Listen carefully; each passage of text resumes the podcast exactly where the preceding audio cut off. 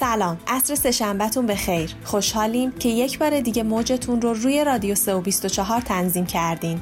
امروز قرار راجع به برخی اشتباهات رایج در استفاده از تگ‌های هدینگ صحبت کنیم.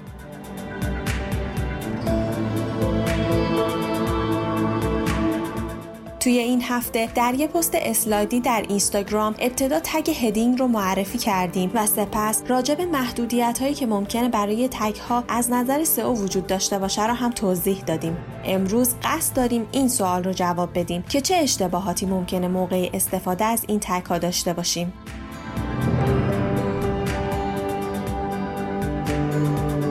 تگ H2 را حذف نکنید. یکی از اشتباهات رایجی که متخصصین و کارشناسان سئو انجام میدن، حذف تگ H2 و استفاده از تگ H3 به جای اونه. توجه داشته باشین که برای جریمه نشدن توسط گوگل کافی است که تگ‌های هدینگ صفحه با هم در ارتباط باشن و برای بهینه کردن تگ‌ها شما میتونین بخشی از کلمات کلیدی یا خود کلمات کلیدی رو در تگ‌های هدینگ به کار ببرید. اما در صورتی که عنوان‌های شما فاقد کلمات کلیدی باشن، مشکلی از نظر سئو دارید و نیازی به حذف تگ‌های H2 برای جلوگیری از آسیب دیدن سئو سایت نیست. گوگل به خوبی میدونه که نمیشه در همه عناوین صفحه از کلمات کلیدی استفاده کرد.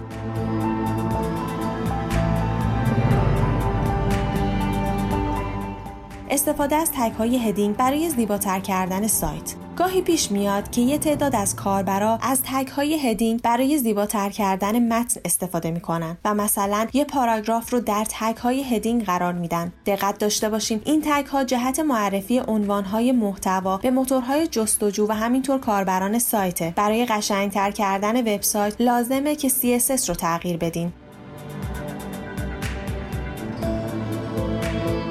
استفاده بیش از حد از تگ‌های هدینگ.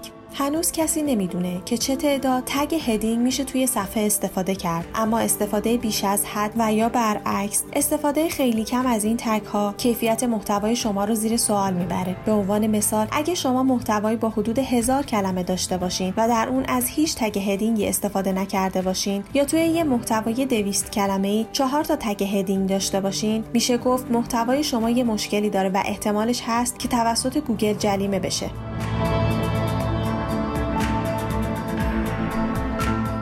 خب، به پایان این قسمت از رادیو سئو 24 رسیدیم. ممکنه این نکات برای دوستان شما هم مفید باشن. پس توصیه میکنیم رادیو سئو 24 رو به اونها هم معرفی کنین تا در بهبود سایتشون موفق‌تر عمل کنن.